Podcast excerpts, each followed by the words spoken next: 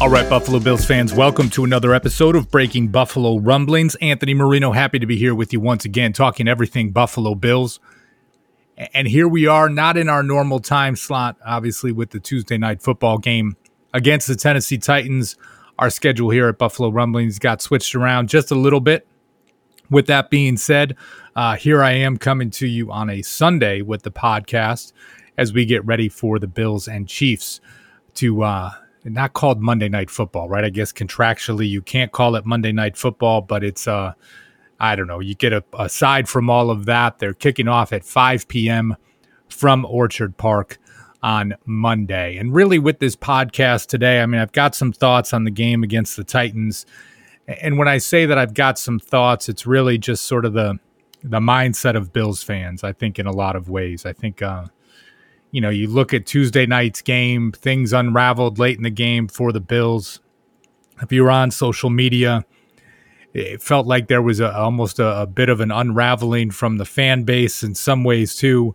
And, uh, you know, you try to let some cooler heads prevail, which isn't always the easiest uh, when you're talking about Buffalo Bills fans and certainly when you're talking about reactions on, on social media. So I'll get into some of that in just a little bit. But as we're recording this, as I'm recording it on Saturday, there are some updates coming from uh, from Sean McDermott as he's meeting with members of the media right now. So kind of uh, a couple of news-related items, I guess you could say. You know, first off, Dawson Knox is not going to play on Monday uh, against the Chiefs. He is still out, and uh, so he will not be suiting up. So I guess we can expect to see a, a good amount of Tyler Croft and, you know, maybe him being a, a weapon. I mean, certainly we've seen him with a couple touchdown passes uh, from Josh Allen in the past, but Dawson Knox will be out. Um, no official designation on return yet from Matt Milano, John Brown, and Tredavious White. All three of them were full participants in practice on Friday. Um, the fact that, you know, it's kind of like, okay, let's see what they look like on on Saturday. But the fact that they were full participants, uh, again, a, a step in the right direction, I guess I would say, right, as you look at some things. And I'll, I'll talk about that just a little bit as we get into the podcast more. Um, also, and let's see, I'm just going to read this direct from Jay Skurski. Um, I hope you all follow Jay at Jay Skurski from the Buffalo News. Does a great job covering the team. Um, here is an update that he had. I'm just going to read it verbatim. McDermott also said Tremaine Edmonds going back into a red jersey at Friday's practice was not a setback, but rather precautionary. It seems like Edmonds is going to have to deal with shoulder soreness after games, perhaps for the rest of the season. And, uh, you know, so that's an interesting piece too, as you, as you look at a lot of things. So those are really probably the most pressing updates that, that come with this. And really, I think it ties into, to what we talk about, um, you know, from, from everything going on with the team right now. And, you know, as we, as we talk about this, right, I think in a lot of ways, I don't want to spend too much time talking about Tuesday's game because I think, like most fans, it's one of those pieces you you, you just look to um, compartmentalize, kind of put off to the side and, and not ever visit again type of piece. Um, but with that, I did feel like there was a bit of, of some kind of a an overreaction in, in many ways, at least from some of the interactions that I had on social media. Whereas I looked at that game on Tuesday night, I did not think that um, any of the three facets of the game played well. You know, when you talk about special teams, um, honestly, right, it was uh, there was the big return that gave the Titans a, a short field on the punt return where they returned it all the way to the Bills' thirty-yard line. Um, there was Andre Roberts with the the fumble on the, the late kickoff, which again gave a, another short field to the to the Titans. Um, the offense, while, you know, the offense did some things, they put together a couple of drives. Um, you know, you still had two interceptions. You still had too many drops. Um, the running game did not get going in any way. And, of course, the defense was just was not what you would expect it to be. And, and really it was around the defense where I thought a lot of the conversation, at least that I was a part of, um, it was weird, right? I think I had a, a tweet that I put out talking about the, you know, the the length of the scoring drives that the Titans had, right? And they had three, four scoring drives in the game that started, you know, from the Bills' thirty-yard line and closer, right? Three that started in the red zone, one that started at the thirty-yard line. And basically what I said was the defense needs to be better, but it was also not a good game for the offense and special teams. Um, and it was weird because you would have thought from some of the reactions that I got that you, you would have thought I was defending the defense and said they had a great game, which was certainly not not the case there. But right, when even when you're a defense that's struggling a bit, well, certainly giving the other team three starts within the red zone is uh, is not going to help in any way, shape, or form. And as you look at a lot of this, right, you just try to think to yourself, okay, you know, what is the issue with the defense? And I'm certainly not smart enough to say, oh, it's it's this or it's that or it's any of those pieces, but it certainly comes to be a, a rush to the, I guess, a bit of the blame game, right? And and when you go with some of these pieces, you you get it. There's guys that could have played better. Um, we know Tremaine Edmonds is playing hurt, and I, I think that's a big piece that people need to kind of understand with with that side of things. Like we just talked about, he's continuing to wear the non-contact jersey in practice, almost to a point where I wonder if it would make more sense for him to to sit a week, right, and then maybe come back healthy, um, or to see if that would even, you know, have an impact in him being healthy, where you kind of sacrifice that one game to see if he could get if he could get right. I mean, he already sat out the game against the Miami Dolphins earlier in the season, but from that standpoint, I would certainly be curious there. Um, I know everyone's trying to figure out what the problem is with Edmonds, and I'm using air quotes when I say problem because, um, you know, it's just one of those pieces where you've got someone playing through an injury and it's like, don't overreact. People talking about him being benched, people talking about him switching positions, all this and that. Um, Lorenzo Alexander had great feedback on Twitter, right, where he was going through different pieces as it tied to Edmonds and saying he's doing what he is supposed to be doing. Yeah, does he need to do a better job getting off some blocks, some certain pieces? Yes, but you can tell that he's playing hurt, but he's everywhere on the field, what he's doing in coverage in these pieces. Um, And I'm going to trust that Lorenzo Alexander knows a heck of a lot more than I do, and uh, and a lot of the others that have been commenting on social media. The other piece is, I mean, the Bills, they don't have that depth at linebacker, right? I mean, when you talk about, you know, a backup for Edmonds, I mean, A J Klein has struggled. Listen, I will take, uh, you know, Tremaine Edmonds at eighty-five percent over A J Klein one hundred times out of one hundred. So I think that's one of those pieces that fans need to keep in mind. But the other side of it is that I just think is, you know, was kind of overlooked in the game against the the Titans. I mean, when you are without Matt Milano and without Tredavious White, you are missing your two best defensive players. There, there's no denying that piece for for me. I mean, someone might want to make an argument for Jerry Hughes or again for Tremaine Edmonds when he's healthy, but I think to most Bills fans, you would say those are the two most important pieces of the Bills defense. And them not being there on Tuesday night certainly showed. John O. Smith had a field day scoring two touchdowns. A J. Brown is a talented wide receiver. You know, you cannot put him in a position where he is, you know, Josh Norman is not a number one cornerback, right? I mean, Josh Norman has been hurt up until about fifteen minutes ago. Levi Wallace goes down. He gets thrust into action against the Raiders. Does a good job, provides a nice spark there, but is cornerback two, not as cornerback one. And you take Tredavious White off the field, like there's a reason why he got the tremendous contract from the Bills, the contract extension where he at one point was the highest paid cornerback in all of football. You know, so you look at this piece and it's like, I get it. You can look at that game and say, oh my God, what is up with the defense? But you know, the defense with, uh, again, the Titans shard, starting with a short field, um, I did a really short field, right? I mean, four drives inside the thirty. I mean, that's not saying like, oh, that, you know, they returned a kick to the Bills forty-five or they got to midfield or something like that. I mean, that is three drives starting in the red zone, right? I mean, and yeah, sometimes the Bills defense, it's a little bit more bend, but don't break type of piece. And yes, they have struggled this season, but listen, man, you give them the start inside the red zone and another start inside the thirty. I, I mean, I'm not surprised that it led to, to scoring drives. I mean, come on, those are momentum shifting type of plays. And when you talk about the defense and you talk about a game where they're going against a team that is also undefeated, a team that was in the A F C Championship game last year, yeah, that's not something that can happen when you give them that short field. And oh, by the way, when you're missing your two best defensive players, does the Bills defense need to be better?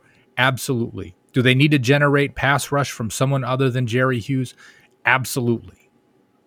Right? We can look at all of these pieces and say that is a given, but I am not going to completely hit the panic button on the Bills defense when a four drives started within the thirty-yard line based on special teams and offensive errors, and B, you did not have Tredavious White and Matt Milano.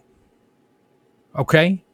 So, I mean, listen, if the Bills defense just got ripped apart, did not get any stops, eighty-yard drive after eighty-yard drive for the Titans, and they were at full strength, okay, I'm going to hit the panic button. Completely fine. Completely fine. But again, when you take those pieces into effect, based on the errors from the offense and from the special teams, and when I talk about the the errors on the offense, one piece that is high up on that list is on the second interception, right? The one from Malcolm Brown, uh, Butler. And it's like the whistle hadn't blown. No one's looking to tackle him. Gabriel Davis is like running alongside him, almost like they're in a, a foot race with each other. And he returned, I mean, the, he intercepted the pass at the Titans' twenty-yard line and returned it into the red zone, right? It was a sixty-eight-yard return from Butler. Josh Allen had to make that tackle. I mean, that is a game-changing play, right? The Bills are on their way into the red zone. Okay, down twenty-one to ten. You score there. There's plenty of time left, whatever it may be, whether it's twenty-one seventeen, they were already in field goal range, or twenty-one thirteen. A back-breaking play, but it became even more back-breaking when you allowed Butler to return it sixty-eight yards. Unacceptable. And you just saw guys like, I don't know, like nobody even wanted to make a play. Come on, man.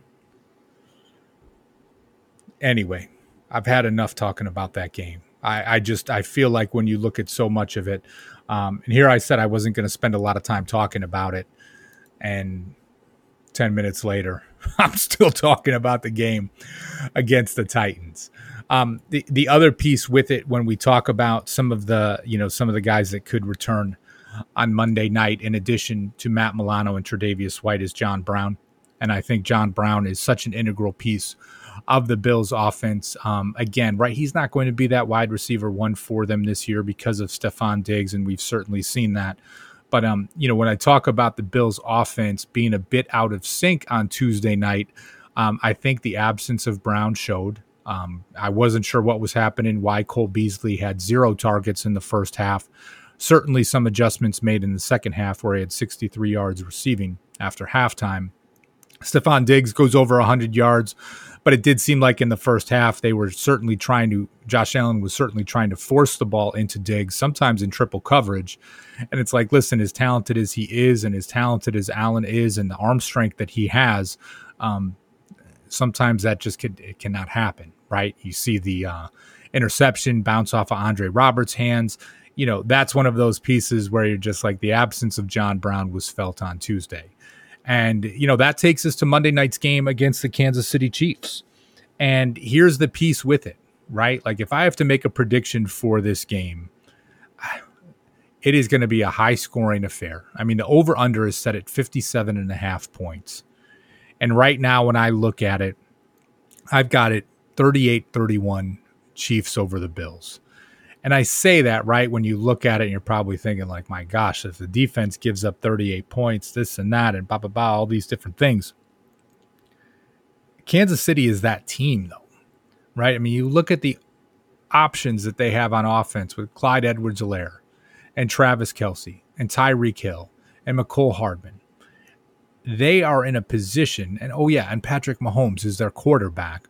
They are going to put up points on anyone, and they will probably put up points on the Buffalo Bills on Monday.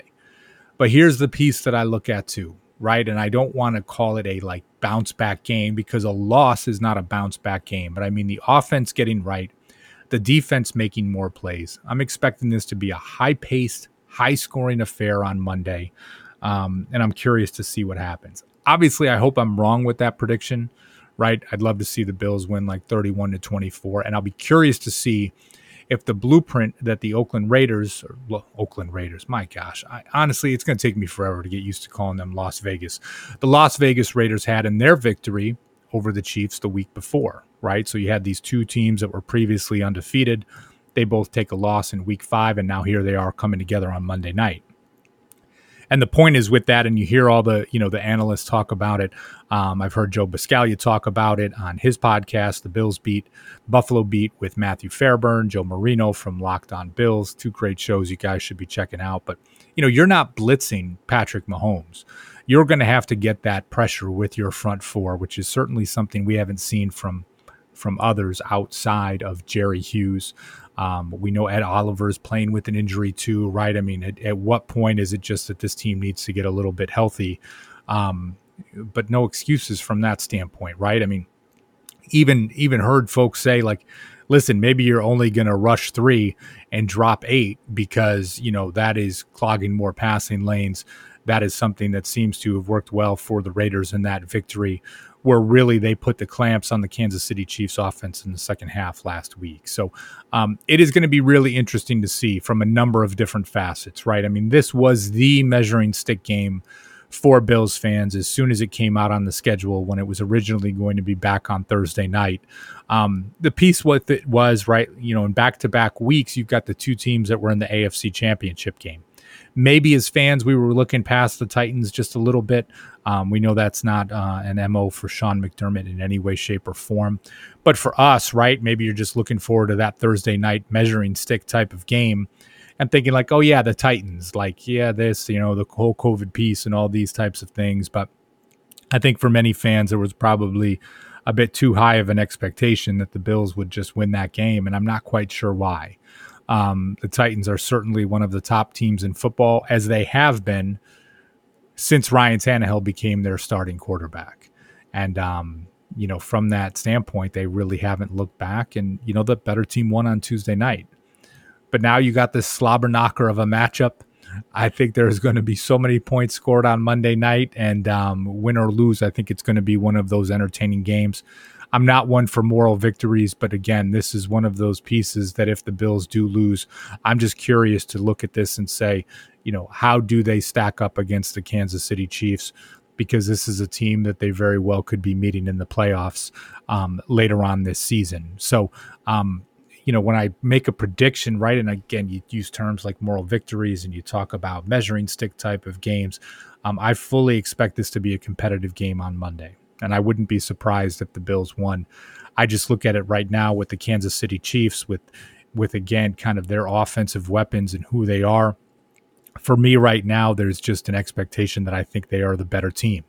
Um, but this gives the Bills a chance that, you know what, this is a game that could have big implications if the Bills can pull out the win on Monday night, as it would relate to um, home field advantage for the playoffs, potentially a, a bye. I mean, that's certainly far down the road at this point. But, um, you know, when you talk about solidifying yourself as a playoff team, it can really start with Monday night. And the good thing for the Bills, they will be at home in Orchard Park. So let's see what happens. So make sure you hit me up with uh, any predictions that you might have. Of course, you can find me on Twitter at Anthony Marino, and make sure that you are visiting buffalo rumblings dot com. We've got all kinds of great coverage for you there.